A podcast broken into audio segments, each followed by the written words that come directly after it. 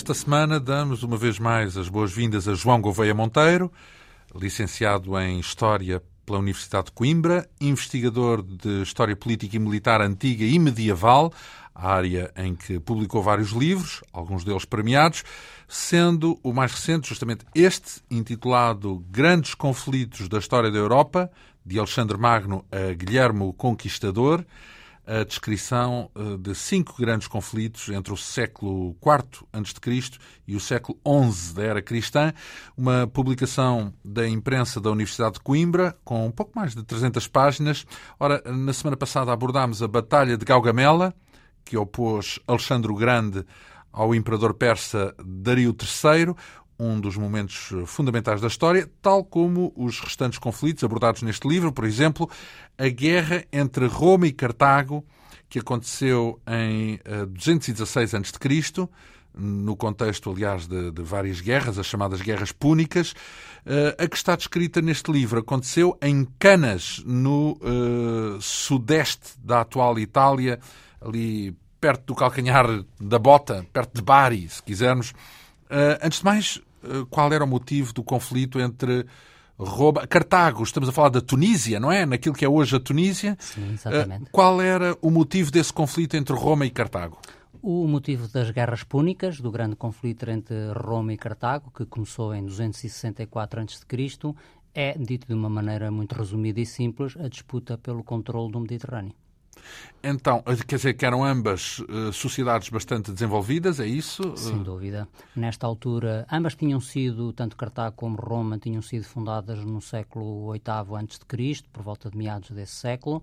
Um, Cartago tinha crescido substancialmente devido à riqueza agrícola, portanto, essa zona do norte da África, que é hoje a Tunísia, é extremamente fértil tinham feito muita fortuna na agricultura e, sobretudo, uh, atendendo ao seu código genético que é fenício, não é? Portanto, Cartago foi fundada por fenícios, a quem, aliás, os romanos chamavam Poini, daí a expressão guerras púnicas um, eram talentosos mercadores, portanto tinham muito jeito para o comércio. Navegavam bem? Navegavam bem, não eram guerreiros como os romanos, eram sobretudo agricultores e grandes comerciantes. E, portanto, tinham, uh, por volta do ano 300 a.C., tinham uma situação muito desafogada de controle do Mediterrâneo, em especial do Mediterrâneo Ocidental e das suas principais ilhas, da Sicília, que dividiam com colónias gregas que havia lá também, na Sardanha, na Córcega, etc. Roma um, tinha-se desenvolvido e crescido fortemente na Península Itálica, mas no início da, das Guerras Púnicas era ainda uma potência exclusivamente italiana. Enfim, tinha-se libertado... Na Península, portanto, só? Na Península Itálica só. Sim. Uh, tinha-se libertado da submissão dos etruscos, tinha conquistado os seus vizinhos, os samnitas, os úmbrios, etc., mas estava ainda confinada à Península Itálica. Uh, estamos a falar, no caso de Roma, quem é o, o imperador, quem é o César uh, que se encontra em Roma nessa altura? Bom, não há, porque nesta altura estamos ainda na fase da República não Romana, Senado, não é? então, ainda. sim, Roma, do ponto de vista político, tem três fases. É primeiro uma monarquia, até ao ano 500, de 750 a 500 aproximadamente. Depois, Antes de Cristo? Sim, exatamente, desde a fundação até cerca do ano 500 a.C., uh, com sete Os reis. três primeiros séculos, em suma. Uh, três, sim, 250 anos, anos, grosso sim. modo, não é? sim. é? Depois é uma república até praticamente ao ano zero, é os cinco séculos seguintes, e depois o Império até à sua queda formal em 476, anos. mais ou menos. Quase depois, portanto, nesta altura não há, não há. Portanto, quando falamos Césares. de Césares, falamos desde o início do Império. É isso? Estamos a falar de uh, imperadores. Pelo menos desde a crise da República, uma vez que Júlio César é ainda um dos últimos nomes da, da fase da agonia da República, por volta do ano 40 e poucos 50, antes de... Ele morre em 44 a.C. César é assassinado nessa altura. Portanto, Roma tem politicamente um modelo que concilia monarquia, então, aristocracia e democracia nesta altura, se quiser. E não há uma figura, não há um imperador? Não, não, não há um rei. Há dois cônsules que têm forte poder executivo e são eles que vão ser os protagonistas da Batalha de Canas. Eh, há o Senado, que no fundo é a sede do poder da aristocracia, como se fosse uma Câmara Alta de, nesses governos modernos em que existe uma Câmara dos Comuns e uma Câmara Alta. E há depois as Assembleias então, Populares. Mas isso é até importante porque a batalha de que vamos falar e que opõe Cartago a Roma, e de um lado de Cartago, Aníbal, enfim, a, a própria cultura geral, popular, o senso comum, melhor dizendo, já ouviu de algum modo falar neste, neste general uh, carta, cartaginês, Aníbal, uh, e que opõe do outro lado Roma, mas não estamos a falar aquela Roma dominadora, brutal, que conseguiu espalhar o seu poder por todo lado. Ainda não é essa Roma. Será depois das guerras púnicas e daí a relevância deste acontecimento. Se me perguntarem qual é o acontecimento politicamente mais importante da história da República Romana, eu respondo as guerras púnicas, porque exatamente essa transição... Permitiu alastrar eh, o Império Romano, é isso permitiu uh... a construção do Império Romano. Roma entra para a Primeira Guerra Púnica como uma potência exclusivamente itálica. Aliás, a Primeira Guerra Púnica, não digo que tenha acontecido por acaso, mas é uma pequena guerra na Sicília em que os romanos entram quase fortuitamente e sai das guerras púnicas em 140 hum, e pouco antes de Cristo, transformada numa potência expansionista com seis colónias, com uma grande marinha, etc. Ora, mas já me está a roer a curiosidade porque sabemos já, acabou de o dizer, que Roma, e pronto, também era do domínio do senso comum, que Roma sai vencedora das guerras púnicas, mas aqui neste caso é uma em que, ela, em, em que perde, não é? É uma guerra perdida para Roma. Vamos então saber no fundo, começar a mergulhar neste conflito. Portanto, já tivemos, segundo entendo, antes desta Batalha de Canas, ou deste, deste, deste confronto em Canas, tivemos então uma Primeira Guerra Púnica irrelevante, em que quem perde é. Uh, Roma ganha as três guerras púnicas, portanto, também ganha a primeira, entre 264 e 241 a.C. É uma guerra de disputa da Sicília, em que Roma nem sequer tem ainda uma marinha de guerra propriamente dita e constrói para este este efeito. É uma disputa um bocadinho uh, ocasional, digamos assim, que os romanos se é envolvem. É estrategicamente é importante e é a primeira vez que os romanos atravessam o mar que saem da Península Itálica para travar uma guerra, não é? Tem esse grande significado. Para ir para a Sicília? Para ir para a Sicília. Então, mas a Sicília era já do outro ali, é tipo Cacilhas. Estreitozinho de Messina. De qualquer Sim. maneira tem esse valor simbólico, não é? Sim. E a Primeira Guerra Púnica tem também uns episódios no Norte de África, perto de Cartago. Portanto, é uma ah, guerra... então já atravessavam o Mediterrâneo. Já iam um bocadinho mais longe, até Cartago. Por acaso, essa parte do Norte de África até não correu muito bem aos romanos. Foi exatamente onde eles sofreram a sua, a sua o grande, única grande derrota terrestre durante a Primeira Guerra Púnica. Faça um exército cartaginês que tinha sido reformado por um mercenário grego que tinha importado as táticas de Alexandre Magno, que nós falámos aqui Na no nosso passada. último programa. Ora, uh, quem é este general cartaginês Aníbal Barca? De onde vem ele? Manda em Cartago ou é apenas um militar? Uh, Aníbal Barca, é assim, costuma-se dizer que por trás de um grande homem há sempre uma grande mulher, mas por vezes por trás de um grande homem há um grande pai. Já vimos que foi assim com Alexandre Magno e também foi assim com Aníbal, Aníbal Barca. Aníbal era filho de Amílcar Barca. Os Barca são uma grande família em Roma, uma família da nata, digamos assim. Roma? em, perdão, em, de Cartago. Uma, uma, família da nata da aristocracia púnica, da aristocracia cartaginesa. Amílcar Barca tinha combatido os romanos na Primeira Guerra Púnica. Uh, na sequência da derrota de Cartago nessa guerra, que levou à perda... Então, mas vamos aqui fazer um parênteses, porque eu percebi há bocado que Cartago não era guerras os cartagineses não eram guerreiros, não é? Mas andaram o tempo todo envolvidos em guerras, é isso? Os cidadãos, à força. Os cidadãos cartagineses não tinham a vocação para a guerra que tinham os romanos, em que os próprios cidadãos eram também combatentes, formavam as fileiras do exército aqui romano. Aqui o exército era profissional? Era, havia um exército específico para fazer a guerra no, exército, no exército cartaginês, os líderes eram cartagineses porque era importante ter o controle político das operações, mas recrutavam sobretudo mercenários para fazer a guerra por eles. Ah, Basicamente não eram cidadãos cartagineses cartagineses que pegavam nas armas para combater. Pagavam a combatentes? Pagavam. Aliás, no final da Primeira Guerra Púnica, os mercenários cartagineses revoltaram-se. Foi, aliás, Amílcar Barcar, o próprio, que serenou, que afogou em sangue essa, essa rebelião. Na sequência da Primeira Guerra Púnica, Cartago perde a Sicília, perde a Sardanha, perde a Córcega para os romanos e Amílcar nunca se conformou. Ele era um general suficientemente genial e talentoso para aspirar, conceber uma desforra, neste caso não é uma vingança chinesa, sendo uma vingança cartaginesa, cartaginesa contra Roma. E então vai para a Península Ibérica, onde Cartago tem uh, já algumas posições importantes na zona da, do Guadalquivir, uh, portanto, na zona do sul da Espanha. Um, a atual Andaluzia? Sim, a atual Andaluzia, aquela região que mais tarde. E se calhar na altura depois, eh, o Al-Andalus é depois disso ainda. Sim, exatamente. Isso já é do tempo dos muçulmanos, Sim. não é? Portanto, aquela zona que os romanos mais tarde chamariam a Bética. Os romanos não tinham ainda presença praticamente nenhuma na Península Ibérica e então Cartago desenvolve desenvolve aí as suas colónias, digamos assim, funda uma grande cidade no sudeste da Espanha que se chama Nova Cartago, que é a atual Cartagena, e, a partir daí, Amílcar Barca concebe um plano de organizar na Espanha, com tropas meio africanas, meio das, das tribos hispânicas que habitavam a Península Ibérica nessa altura, iberos, eh, eh, celtiberos, eh, lusitanos também, um plano de construção de um exército que seja capaz de se vingar da afronta sofrida por Cartago na Primeira Guerra Púnica.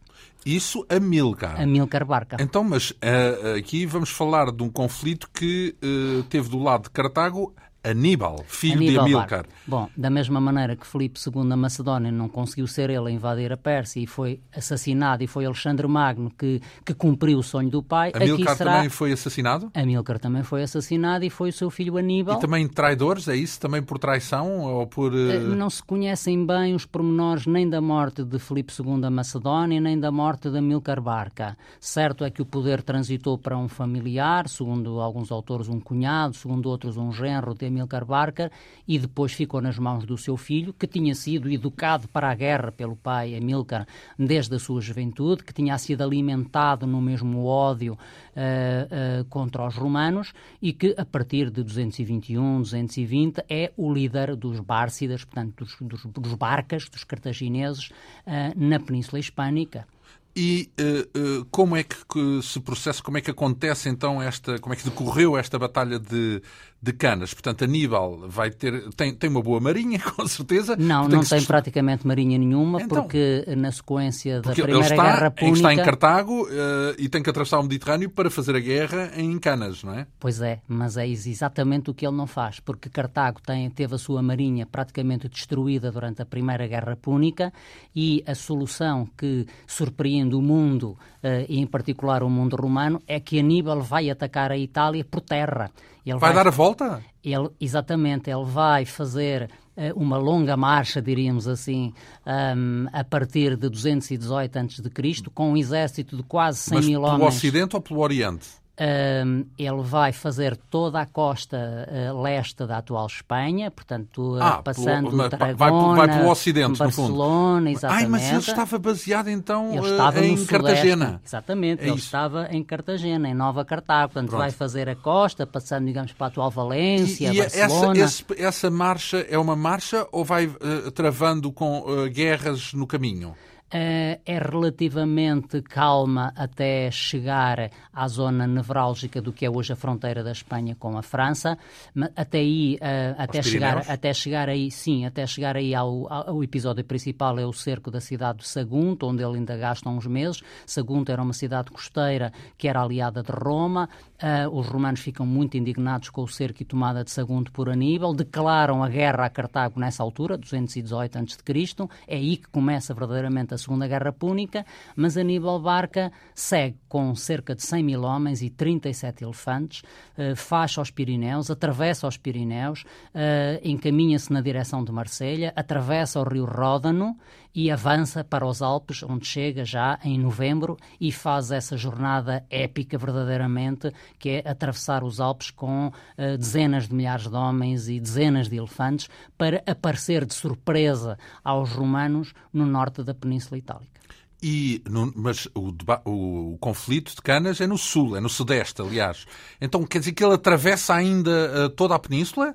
Eh, incólume até chegar ao sul de Itália, Sim, é isso? Os, os, romanos só se apercebem, só se apercebem que, que Aníbal está a fazer aquela marcha extraordinária quando um dos dois cônsules romanos desse ano, 218 a.C., eh, passa por Marselha a caminho da Península Ibérica, que os romanos tinham declarado guerra a Cartago, tinham colocado um dos seus dois cônsules na Sicília para poder a partir daí atacar Cartago e tinham mandado o outro para, para Marselha para depois viajar para a Península Ibérica e atacar, no fundo, o coração do mal que sabiam que, vinham da, que vinha da Península Cartagena. Ibérica. Cartagena. Ora, e quando o cônsul Públio Cipião passa em Marselha, sabe que Aníbal Barca passou por ali há dois ou três dias. Já passou. Ainda vai atrás dele, mas já não o apanha. E, portanto, manda ao seu irmão para a Península Ibérica, pede novas instruções ao Senado, o Senado manda aos cônsulos, muda de planos, manda aos cônsulos, os dois cônsulos, Públio Cipião e Semprónio Longo, que estavam na Sicília, juntar-se no norte de Itália e manda-os esperar Aníbal quando ele chega ali às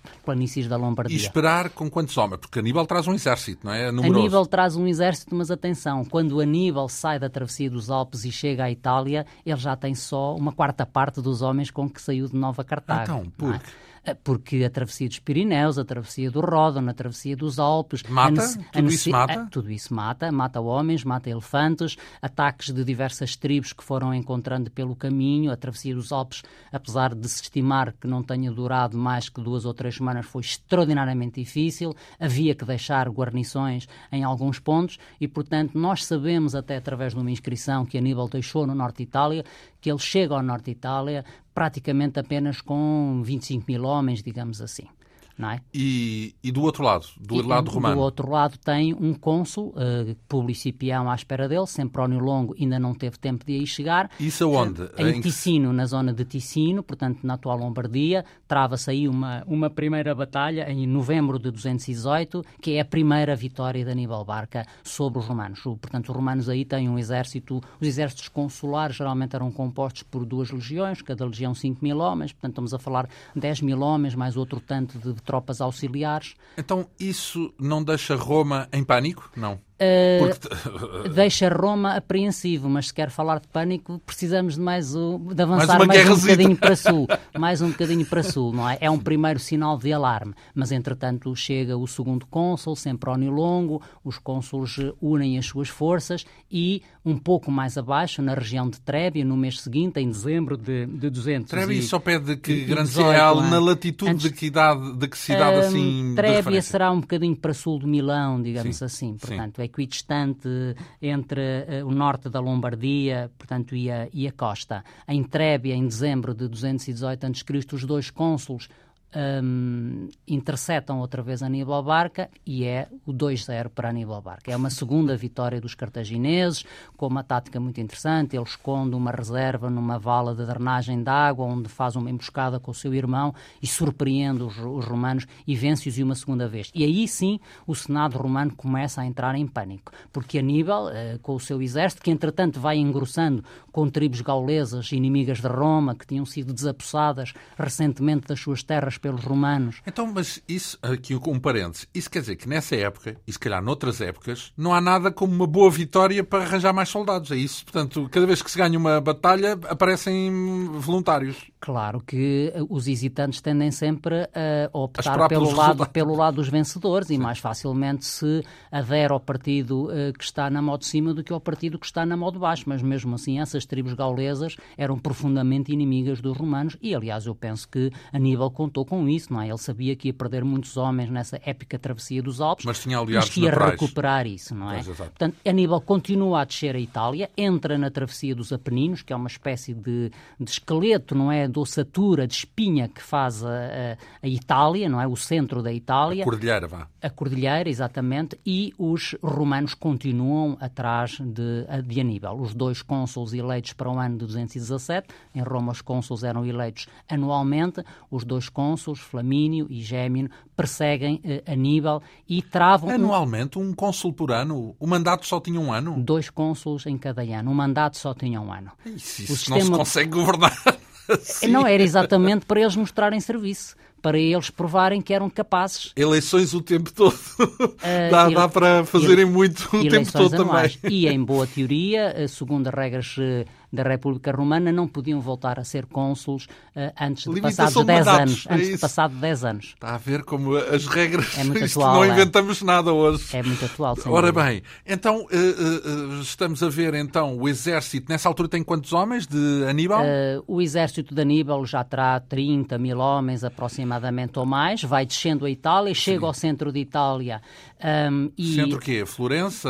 sim, atravessa a Toscana e, portanto, Sim. entre a Toscana e a, e a, a planície da Campânia, portanto, já para sul de Florença, e um, surpreende outra vez o exército romano numa terceira batalha em que Aníbal, sabendo que é perseguido por um dos cônsules, o cônsul Flamínio, volta para trás ah, durante então, mas ele tem, tem romanos à, à, frente e atrás, é isso? Não, ele tem romanos atrás dele, não é? Os dois cônsules que foram derrotados então, nas e batalhas ele e Roma, não há romanos? Mas ele não está a ir na direção de Roma. Claro que, claro que, tem, que tem romanos em todo lado, porque ele está dentro da Itália, não é? Sim. Mas, digamos, romanos a persegui-los, forças forças militares sim, romanas sim. É atrás, é deles. Sim. Um cônsul tinha estacionado na, na, região do Rimini, junto ao Adriático, o outro numa outra zona para tentarem eh, perseguir qualquer que fosse o itinerário exato que ele seguisse. E um, em 217, portanto, nessa Volta batalha... para trás, estava a dizer. É, nessa batalha que é conhecida como a Batalha do Lago Trasimena, em junho de 217, Aníbal de repente volta durante a noite para trás, apanha o cônsul Flamínio, esmaga completamente o seu exército. Flamínio é morto na batalha. Gémina aparece com a sua cavalaria pouco depois para socorrer o colega e é também desbaratado. E é o 3-0 para os cartagineses. Agora, já com Aníbal profundamente internado em Itália, e aí verdadeiramente Roma entra em estado de choque e nomeia um ditador por meio ano. Isso era possível em Roma. Um Estado de exceção exigia uma medida política de exceção. Foi nomeado um ditador uh, chamado Fábio Máximo, um homem já veterano, experiente da guerra, uh, que é ele que vai lidar com Aníbal na segunda metade, no segundo semestre de 217 a.C.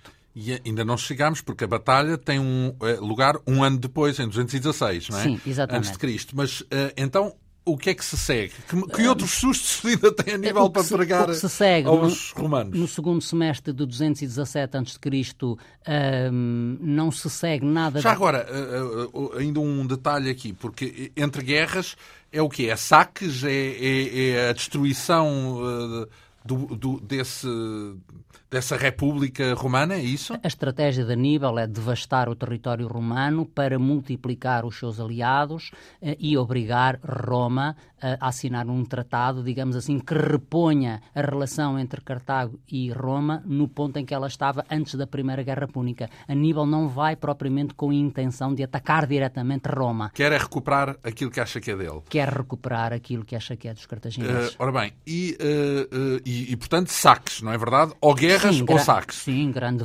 uma imensa devastação do território italiano. Ora dúvida. bem. Até para abastecer todas aquelas dezenas de milhares de homens e cavalos. Íamos, sim, e, e é na altura, na época, ainda hoje, às vezes isso é normal, que é, seja lá qual for a guerra, o, o, o local da guerra, a zona da guerra fica devastada, porque os exércitos basicamente consomem, pelo menos até a Segunda Guerra Mundial, isso era normal, os exércitos uh, sobrevivem dos sítios por onde passam, não é? Digamos assim, saqueando os lugares por onde passam.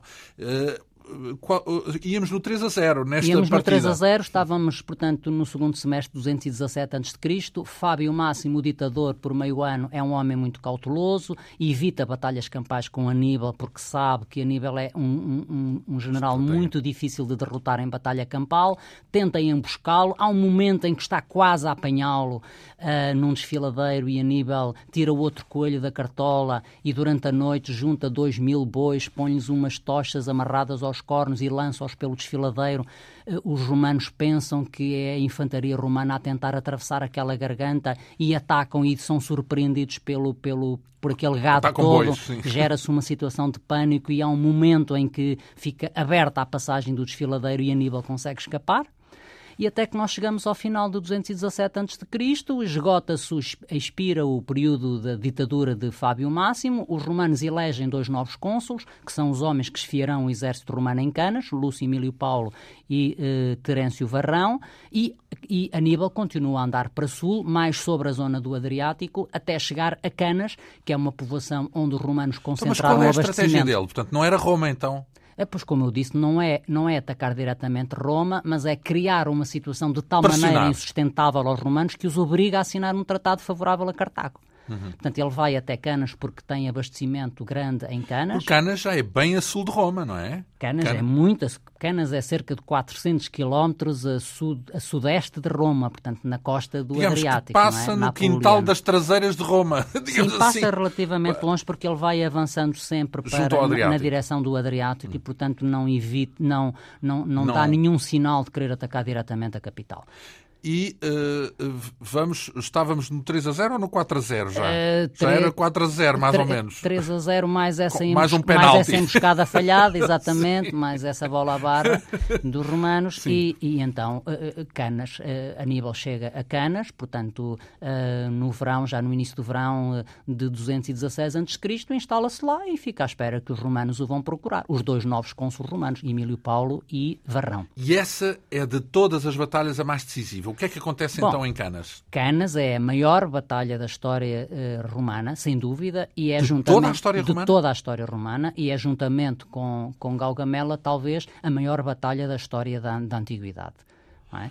Bem, quanto isso significa quantos homens, quantos romanos? Porque nessa altura Aníbal tem do seu lado quanta, que tropa, Eh, quantas Aníbal, tropas? Aníbal, nesta altura, na Batalha de Canas, ele, eh, como foi engrossando os seus exércitos, já consegue reunir cerca de 50 mil homens, dos quais 40 mil peões e cerca de 10 mil cavaleiros. Tem uma relação de 1 para 4 Tem elefantes também? Não. Eh, Ele ainda tem alguns elefantes, mas ele, mas ele não os utiliza na Batalha de Canas. Supomos que ainda restam alguns dos elefantes, dos 37 que partiram de, de Nova Cartago, mas não que saibamos não os utiliza na batalha. E os romanos? Os romanos é uma loucura, porque os romanos, cada cônsul costumava ter duas legiões e agora o, Cada legião é quanto? o Senado à beira, cada legião, cerca de 5 mil homens, mas geralmente uma legião tinha outro tanto de tropas auxiliares que não eram 10 mil, cidadãos. em suma. Sim, mas dá eh, 20 mil, duas legiões sem 20 mil. isso era o habitual. Cada cônsul. Cada cônsul. Isso era o habitual. Simplesmente, neste caso, o Senado fez um, for- um esforço extraordinário, enfim, à beira de um ataque de nervos, e cada cônsul levou quatro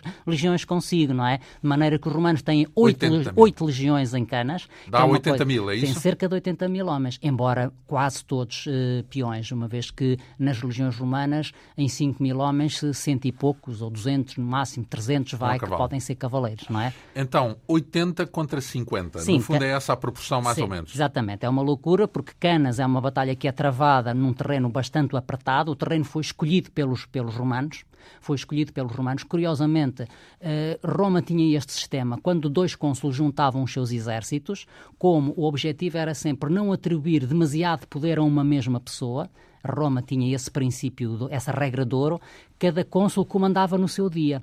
O que corria bem quando eles estavam de acordo sobre, o, digamos, sobre a tática a utilizar, era mais difícil de gerir quando tinham opiniões diferentes. Neste caso, Paulo era mais recatado e prudente, não queria combater. Varrão era mais agressivo e quis precipitar o combate. Portanto, no dia 2 de agosto de 216 a.C., dia em que Varrão comandava o seu exército, o exército romano forma para a batalha entre o rio Ofanto e a montanha que bordeja a cidade de Canas, num terreno relativamente estreito. E já falamos daquelas táticas que estão características dos romanos, da tartaruga e sei lá mais o quê, não? Já, Eh, já está isso completamente em uso, aquelas... Porque na altura, Sim. eh, falamos desse tipo de dispositivos militares, era considerado extremamente eficiente e moderno e por aí fora, não é? Sim, mas sim, claro, os romanos tinham essa maneira de, de se defender da, da infantaria ligeira e dos arqueiros adversários, mas eh, a tartaruga não, não teve nenhuma importância, nem, nem fez parte, digamos assim, do cardápio, da emenda das soluções utilizadas pelos romanos em Canas. O grande objetivo dos romanos foi escolher uma posição em que eh, pudesse ter as- os seus flancos bem protegidos, do lado direito o rio, do lado esquerdo a montanha, porque tinham uma grande debilidade de cavalaria em relação aos cartagineses, tinham um, para, um cavaleiro para cada 13 peões e os cartagineses tinham um, tinham um cavaleiro para cada quatro peões, a cavalaria cartaginesa era muito forte e Varrão e Paulo organizam o seu exército com infantaria legionária no centro, homens muito bem preparados e habituados a combater no, no corpo a corpo, e eh, do lado cartaginês, Aníbal utiliza uma tática que é uma, uma tática assombrosa e inovadora, que ainda hoje é estudada nas academias militares, que deliciou grandes generais como, como Napoleão. Concentra as suas forças de cavalaria nos flancos também, portanto, diretamente em frente à cavalaria, à cavalaria eh, romana, com grande superioridade numérica cartaginesa, sobretudo no flanco esquerdo cartaginês, e no centro concentra os veteranos de Aníbal, 20 a 30 mil homens, eh, que são a infantaria cartaginesa eh, comandada diretamente por, por Aníbal. Então, mas o que é que isso tem de especial? Tem de Pôr especial... os cavaleiros nas pontas e os veteranos no meio. Uh, tem, tem estas duas nuances. Em primeiro lugar, é- bom, é preciso talvez explicar que, uh, dito de uma forma muito simples, o plano dos romanos era aguentar nos flancos, com a cavalaria, que era inferior, e resolver a batalha no meio com a força da sua infantaria legionária. Sim. O, o plano cartaginês é o simétrico, seria aguentar no centro, com os veteranos de Aníbal, porque têm pela frente diretamente a infantaria legionária Quando romana. se, está- quando se fala de veteranos, fala-se de soldados mais capazes, é isso? Mais. Fala-se de homens experimentados na guerra, que acompanhavam muito bons, que acompanhavam, muito competentes na, na, na experientes, fiéis aos bárcidas, que acompanhavam Aníbal há muitos anos, enquanto Sim. que muitos dos homens das legiões romanas tinham sido recrutados no ano anterior ou dois Sim. anos antes, depois Sim. de todos aqueles desastres que nós já referimos, não é? O plano de Aníbal era aguentar ao centro para dar tempo à cavalaria de ganhar vantagem nas alas e vir reforçar a posição cartaginesa, ataca atacando os romanos por trás. Por trás. E há, uma outra, há, há outras duas nuances que tornam esta tática de Aníbal genial. Em primeiro lugar, ele esconde dois corpos de infantaria uh, líbia, que era a nata, enfim, la crème de la crème do exército uh, cartaginês. Uh, nos flancos da sua posição central, mas numa zona recuada onde eles não são visíveis por parte dos romanos, ficam ali guardadas para uma fase mais adiantada da batalha, dois corpos de 4 a 5 mil líbios, e além disso, forma o seu centro não em linha como era tradicional, mas formando uma espécie de uma cunha, não é? Um crescente apontado na direção dos romanos, exatamente para atrair o ataque da infantaria romano, romana para essa, nessa direção, na direção de... Ele convida os romanos a atacar. E era isso que os, que os romanos queriam ouvir, portanto, eles queriam ganhar a batalha ao centro e caíram nesta armadilha. Sim, a armadilha porque foram envolvidos pelos cavaleiros e também pelos, liba, uh, pelos líbios, é isso? Armadilha, porque a infantaria legionária uh, uh, romana avança uh, alegremente, os, os, os, o centro cartaginês cede, mas cede de uma forma estudada, sem nunca se desmembrar, vai recuando e vai formando uma bolsa que, digamos assim, onde recebe, eh, onde ensaca as forças de infantaria romana. Para depois os envolver e massacrar. Né? Mas depois, de repente, aparecem aquelas duas bigornas laterais, que são os corpos de infantaria líbios que estão escondidos, que os romanos vêm aparecer sem saberem quem são, inicialmente até pensam que são romanos, só depois é que se apercebem que são inimigos, e são espremidos lateralmente por esses dois corpos de infantaria, que fecham aquilo em que, em termos de história militar, se chama a tenaz, isto é a manobra da tenaz, e, finalmente, e como se não bastasse para os romanos, os a cavalaria que, entretanto, eh, tirou do campo de batalha a cavalaria romana fica livre e aparece por trás, fechando então, o cerco. Arrasou. Os romanos são completamente cercados e esmagados. A batalha ainda se arrasta durante algumas horas, mas os romanos têm mais, estima-se que mais de 50 mil baixas nesta batalha, incluindo 80 personagens de primeiro plano da,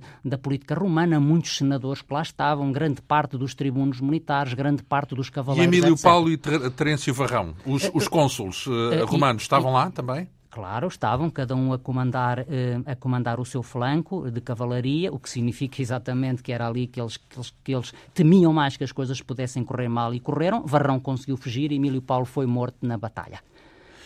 Ora bem, este é, é, é, o que é que seguiu e Aníbal conseguiu aquilo que queria, o tal, o tal, eh, a tal pressão e o, o tal acordo uh, que salvaguardar, que fizesse as coisas voltar ao, à, à situação pré-púnica, pré -da, antes da Guerra Púnica? Não conseguiu, infelizmente e surpreendentemente, porque nesta batalha, num terreno tão curto, tão curto, em Galgamela tínhamos 20 km quadrados, aqui temos 6, 7, 8 km quadrados no máximo, com 130 mil homens e, e cavaleiros lá, lá dentro, com vento, com muita poeira. Depois deste massacre autêntico, Aníbal pensou que Roma se renderia.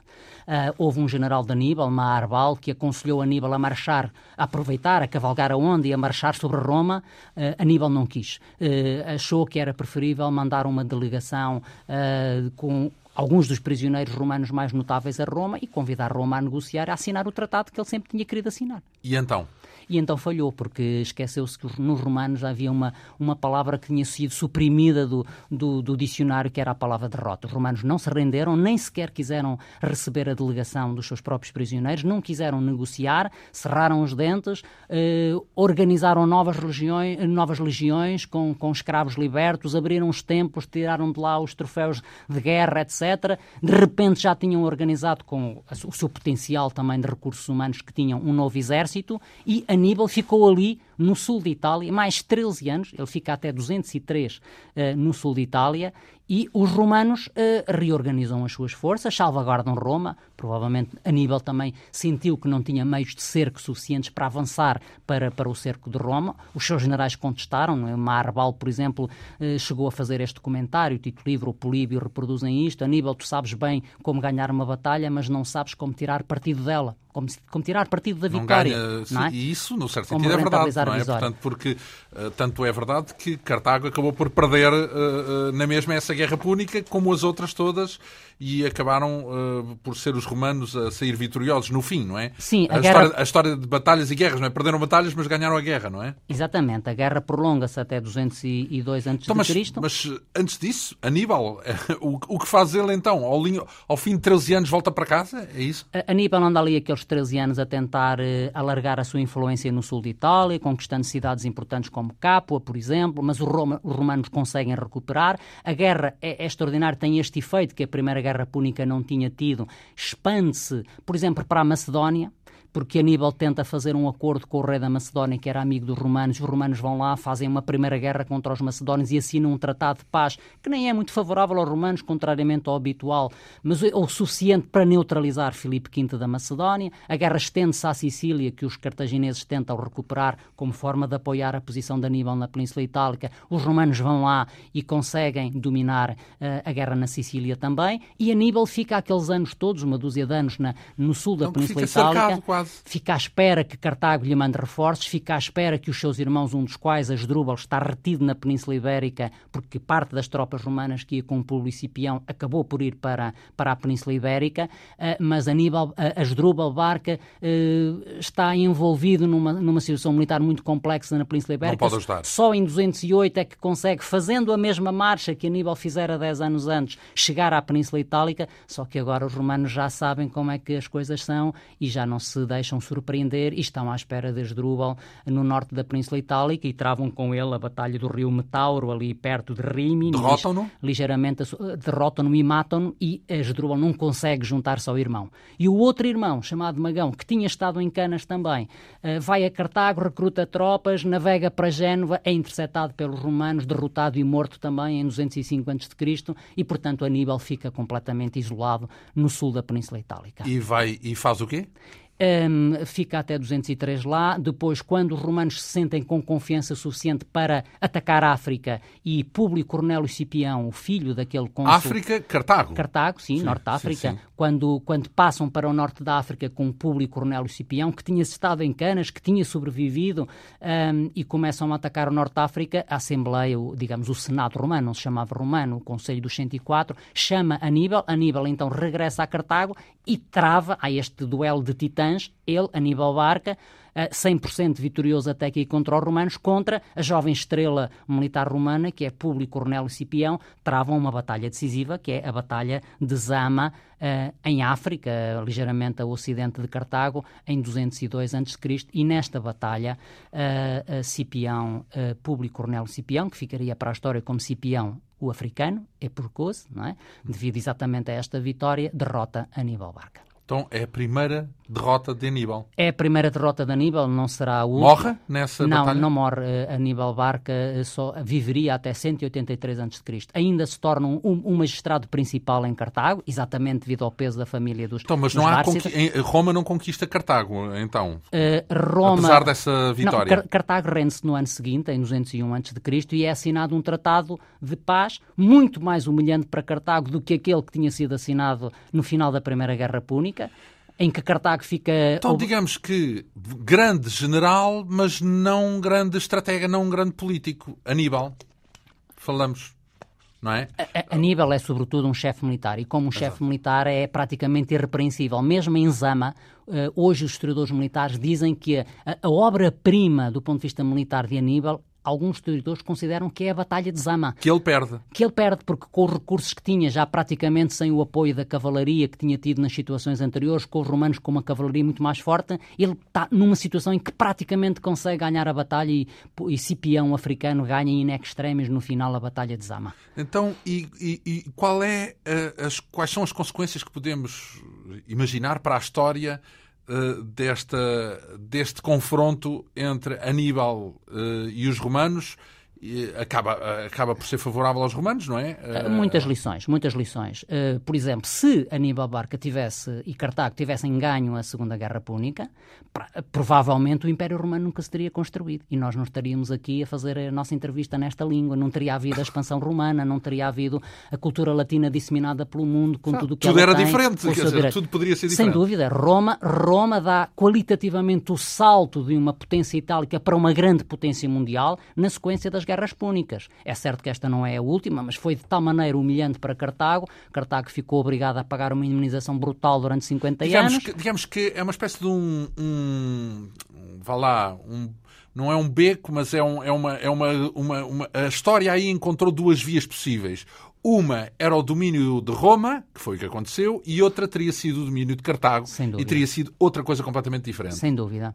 É, portanto, há ainda uma terceira guerra púnica, eh, passados 50 anos. Quando Cartago acaba de pagar a sua indemnização, os romanos aproveitam um pretexto qualquer, porque já temiam o renascimento do poder cartaginês. Havia um senador romano famoso chamado Catão, que todos os dias que falava no Senado, a sua última frase era Cartago, delenda est, Cartago deve ser destruída. Cartago não estava a fazer guerra a Roma, não tinha nenhum, mas era mas havia uma espécie de um, nós falamos no milagre alemão depois da Segunda Guerra Mundial, é que temos o milagre do renascimento económico cartaginês depois da Segunda Guerra Púnica, e os romanos aproveitaram o pretexto e em 146 foram lá, destruíram Cartago, portanto Cartago foi arriscada do mapa, foi arrasada a cidade por Cipião Emiliano, filho adotivo de Cipião africano, e portanto aí acabam, acabam de vez as guerras púnicas, no mesmo ano em que, em que Roma conquista a Grécia também. Já, já agora, cartagineses, estamos a falar de quê? São árabes? Não, são não, fenícios. Fenícios. Fenícios. Isso quer dizer o quê? São de origem de Fenícia. Fenícios é a atual Líbano, é isso? Sim, de, de, de, do território do que nós chamamos hoje a Síria-Palestina, não é? Existem fenícios hoje em dia, entre aspas, porque aí vivem árabes hoje em dia, não é? Uh, vivem árabes e, e, e também, e, e, não vivem só árabes, não é? Porque vivem cristãos, vivem cristãos, são vivem, árabes, vivem judeus, não é? Portanto, aquilo é um cadinho de civilizações e de religiões, não é?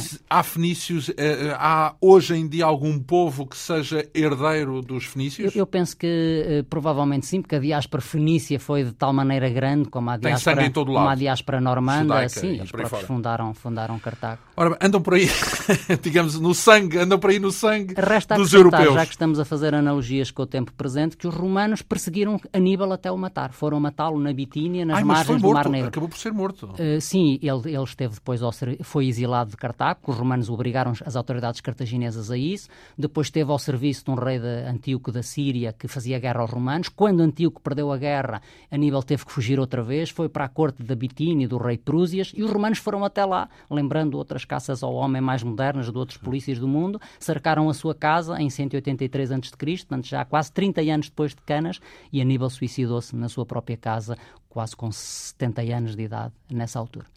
Eh, mas continua a ser uma referência para dentro do, do, mundo militar, não é? Porque sabemos que os generais ainda hoje em dia têm Sim. um respeito especial pela competência militar de Aníbal Barca. É, é, este seu suicídio ainda o tornou numa lenda maior, não é? Penso eu. Derrotado, eh, mas não humilhado.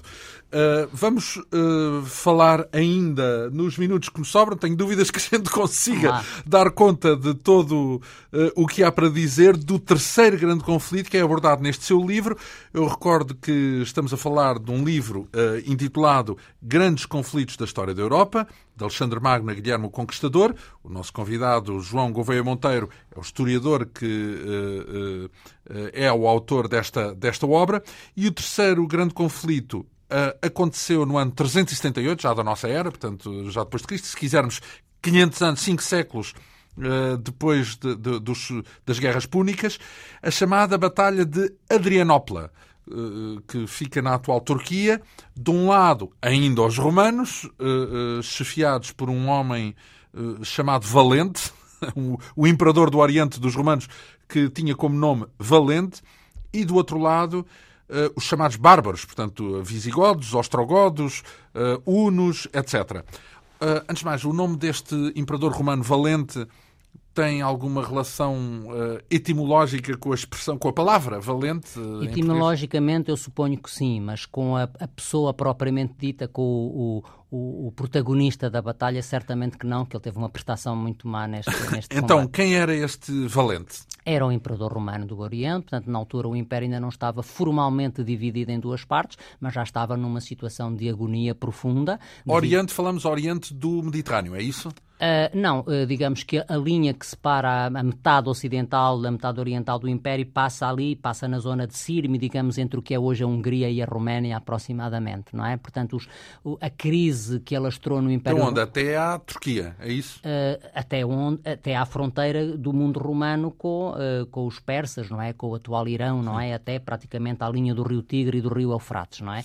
O mundo romano é uma batalha que se conta mais facilmente de, porque é muito menos importante do ponto de vista militar, digamos assim, mas é muito significativa do ponto de vista histórico, porque verdadeiramente Adrianópolis marca aquilo a que nós chamaríamos não o fim do mundo, porque senão também não estaríamos aqui a conversar, o fim da civilização mas romana, o, o fim, de um certo mundo, não é o fim, de um, o fim do mundo romana. romano. Sim, para muitos autores, entre os quais eu me incluo, eh, as invasões bárbaras começam aqui os romanos estavam muito pressionados. Digamos que, isso é também do senso comum, que quem derrotou os romanos foram os bárbaros, digamos assim. São, são... E esta é uma guerra especialmente significativa nessa matéria? Foram os bárbaros e os próprios romanos, não é? Os historiadores discutem muito se o Império Romano foi assassinado ou se, ou se morreu de velho, não é? Ou se se suicidou. Eu acho que se houve um assassino, o assassino esfaqueou um corpo que já estava bastante doente, não é? Bastante em decomposição.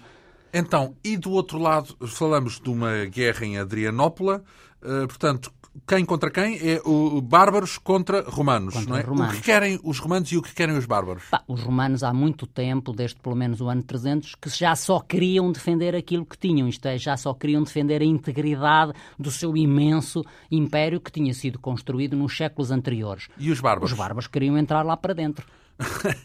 Vinham de onde? Quando falamos do Ostro... Portanto, se falarmos do mapa atual, o, eh, de onde vêm os, os uh, ostrogodos, os hunos, os visigodos? Vêm de sítios diferentes, não é? Portanto, os hunos, os hunos vêm de regiões das estepes mais a leste, os godos e os ostrogodos pensam, visigodos e Portanto, ostrogodos... hoje seriam russos, é isso? Uh, não sei, lá, ou vivem lá sabe, russos? Não se sabe exatamente, mas dessas estepes orientais seguramente que vinham, enquanto que os godos se supõe que vinham mais das regiões escandinavas, não é? Portanto, vinham mais de norte para sul e os outros mais de leste, de leste para oeste. Mas muitos outros povos estão ali a bordejar a fronteira, a que os romanos chamavam o Limes do Império, há muito tempo.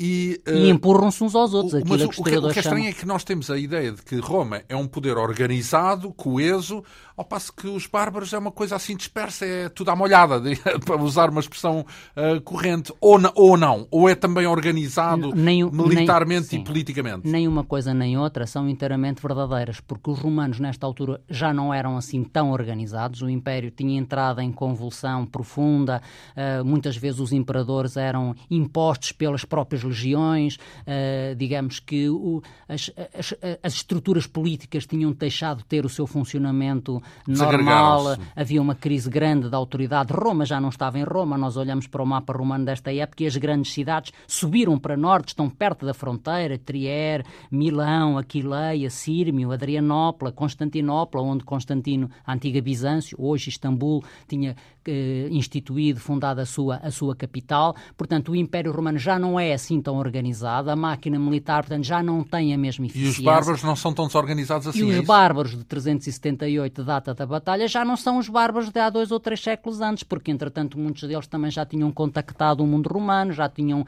importado as suas práticas militares, têm outra competência, o que transforma as coisas em então, Adrianópolis. E desses bárbaros, quem é Fritigerno? Porque Fritigerno é, digamos, a figura uh, dominante de, dessa coligação uh, de tribos, Sim, não é? Digamos que junto à fronteira acontece aquilo que os historiadores costumam chamar um efeito de bola de bilhar ou de dominó, isto é, os povos bárbaros que vinham mais atrás tendiam a empurrar os que estavam mais próximos da fronteira para dentro do Império. E os godos, visigodos, ostrogodos, foram empurrados exatamente pelos hunos uh, em 376 e entraram dentro do Império Romano, geraram ali uma série de perturbações na região da Mésia, da Trácia, corresponde mais ou menos aqui à atual Bulgária, Bósnia, Bósnia, Mésia, e o imperador Valente viu-se obrigado a, a, a combatê-los, a tentar eliminá-los. Os, os bárbaros coligaram-se, aqueles que tinham penetrado, sob a liderança de Fritigerno, que é um visigodo, e, portanto, a, o adversário que Valente tem pela frente, a Adrianópola, é uma coligação, sobretudo com visigodos, ostrogodos e também com alguns hunos e alanos. E como é que decorre a batalha? A batalha é muito simples de descrever porque eh, Valente tenta apanhar os seus adversários de surpresa. Quantos homens estão de cada lado? Uh, estamos muito aquém dos números de Canas e de Galgamela. Estima-se que os romanos seriam cerca de 15 mil homens apenas e os, uh, os bárbaros seriam à volta de 14 a 20 mil homens aproximadamente. Estão mais ou menos forças equivalentes, é isso? Sim, mas os romanos enganaram-se porque fizeram um mau trabalho de scouting quando observaram os efetivos adversários, esqueceram-se que uma parte da cavalaria andava em operações de recolha de alimentos e não quando contaram... Quando diz scouting é os que veem os olheiros, digamos sim, assim. exatamente, que... de exploração e recolha de informação inteligente, não é? Sim, Como sim. diríamos hoje de uma forma mais sofisticada. Uh, e tentaram apanhar o exército bárbaro de surpresa no seu acampamento, a 13 quilómetros mais ou menos de, de Adrianópolis, que é a atual Edirne, na, na Turquia. E, e, quando lá chegaram, uh, cansadíssimos, uh, num dia quentíssimo, que a batalha é travada a 9 de agosto, depois de uma marcha, apesar de tudo, já razoável, de, de 13 quilómetros, os bárbaros apercebem-se que vão ser atacados pelos romanos, Fritigerno manda chamar a sua cavalaria que estava fora, a batalha começa de uma maneira um pouco precipitada, os romanos nem estavam ainda completamente formados, foi quase fortuitamente que a batalha começou, havia sempre umas pequenas escaramuças e houve uma do lado direito da coluna romana que, que, que incendiou o acontecimento. A ignição e, da batalha. É? Exatamente, e a batalha precipitou-se antes dos romanos estarem completamente formados. As coisas até teriam sido equilibradas, porque os bárbaros tiveram tempo de organizar uma espécie de um parque de carroças, com cerca de 2 a 5 mil carroças, formando, no fundo, um círculo, um ovo, vá, com 2 a 3 quilómetros. Como um... os cowboys contra os índios. Exatamente, com 30 mil pessoas lá dentro, ah, é? as suas famílias um círculo de carroças e, o, e, o, e os, os, os godos faziam de cowboys, portanto, Exatamente. No centro. E, os outros à volta também? É, puseram a infantaria deles os à romanos... frente, uh, puseram a infantaria barba à frente desse parque de carroças para defender, também estavam a defender as suas famílias, os seus bens, etc. Os romanos em frente, em face. O combate começou e, de repente, no meio, no melhor do combate, quando a infantaria legionária romana pensava que uh, eram favas contadas, aparece, segundo diz o escritor romano, que é a nossa fonte para isto, que é Miano Marcelino, aparece vinda lá das encostas vizinhas como um raio vindo dos céus. A cavalaria com que os romanos não contavam. E a cavalaria romana, portanto, vai como em canas envolver então, mas isso foi romano. um golpe de gênio de Fritigerno, é isso? Do, não, do Visigodo? Não, porque ele não precipitou a batalha. Ele simplesmente, quando foi atacado, mandou chamar a cavalaria que estava ausente.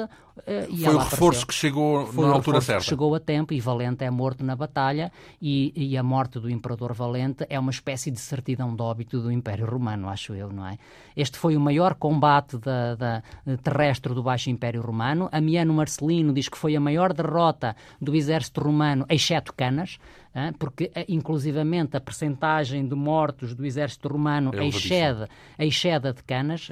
É, dois terços, mais então, ou menos, do Confirma aquela uh, uh, noção também do senso comum de que os bárbaros não deixavam prisioneiros, quer dizer, que era tudo uh, que eram uma guerra extremamente violentas, não é? Extremamente... Aqui eu penso que eles morreram mesmo durante a batalha, porque a infantaria romana acabou também por ser cercada com a chegada da cavalaria adversária, resistiu até, até ao limite, até onde pôde, mas grande parte dela morreu, me, morreu mesmo na batalha. Muitos não morriam por ferimentos, muitos cercados morriam por exaustão, por insuficiência cardíaca, respiratória, etc. Então, e isso significava, eh, digamos, qual foi a consequência eh, dessa vitória dos, dos bárbaros? Bom, o fim do mundo romano, não é? O fim Mas do mundo dessa, romano. dessa batalha? Ah, ou, ou, ou seguiu, seguiram ainda outros. Os historiadores dizem que o Império Romano do Ocidente caiu em 476, porque só em 476 é que os Érulos depõem o último imperador romano. Então, mas isso é 100 anos depois desta batalha. Exatamente, mas nesses 100 anos praticamente nós não podemos falar de Império Romano em bom rigor. Repare que em, 4...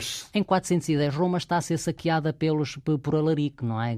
Roma está a ser saqueada pelos godos em 410, portanto pouco, pouco tempo depois da batalha, não é? E até lá, de 368 a 410, foi começar a assistir Sim, mas o Império Romano começou a ruir uh, em todas as suas províncias, com velocidades diferentes, consoante a capacidade de contenção dos inimigos, uh, mas, na verdade, a partir de 410 uh, não podemos verdadeiramente falar, a não ser honorificamente em imperador romanos, não é? 476... Então, digamos que a batalha não foi decisiva, é um foi apenas simbólica, é isso? Não, não, foi, não, não foi, decisiva, decisiva porque foi. aquilo que tinha que acontecer já estava a acontecer e continua a acontecer, que é o desmembramento do Império Romano.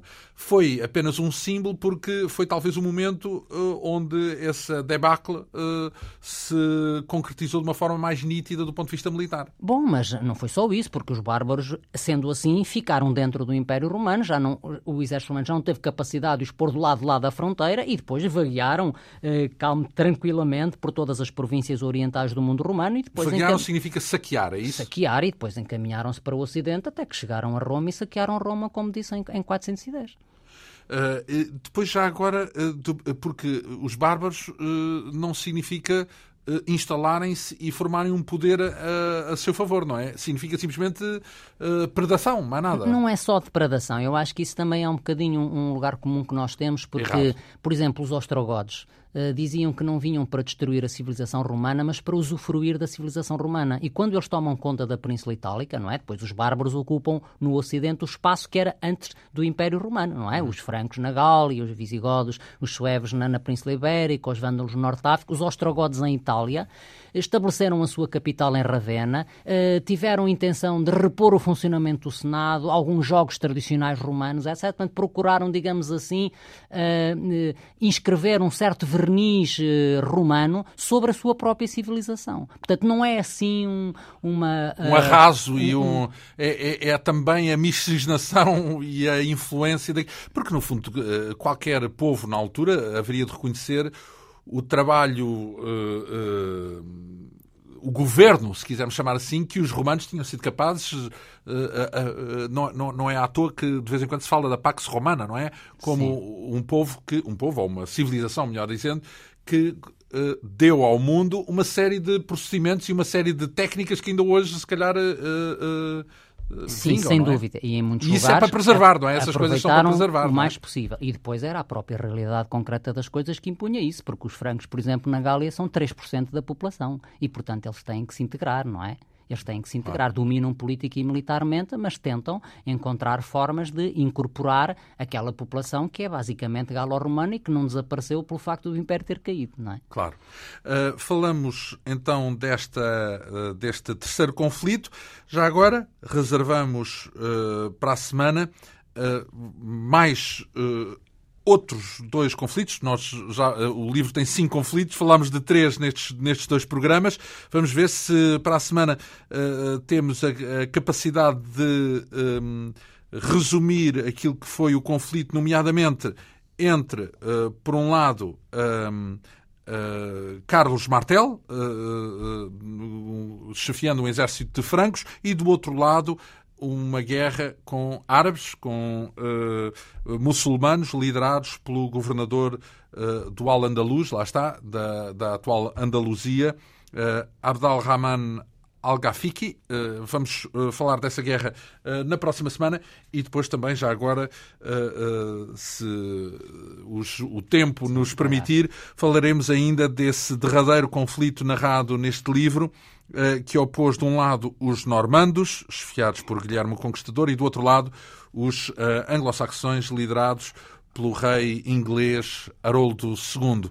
Eh, muito agradeço uma vez mais Obrigado, ao João Gouveia Monteiro, historiador, uh, o relato que nos trouxe aqui de, destas duas batalhas hoje abordadas neste programa.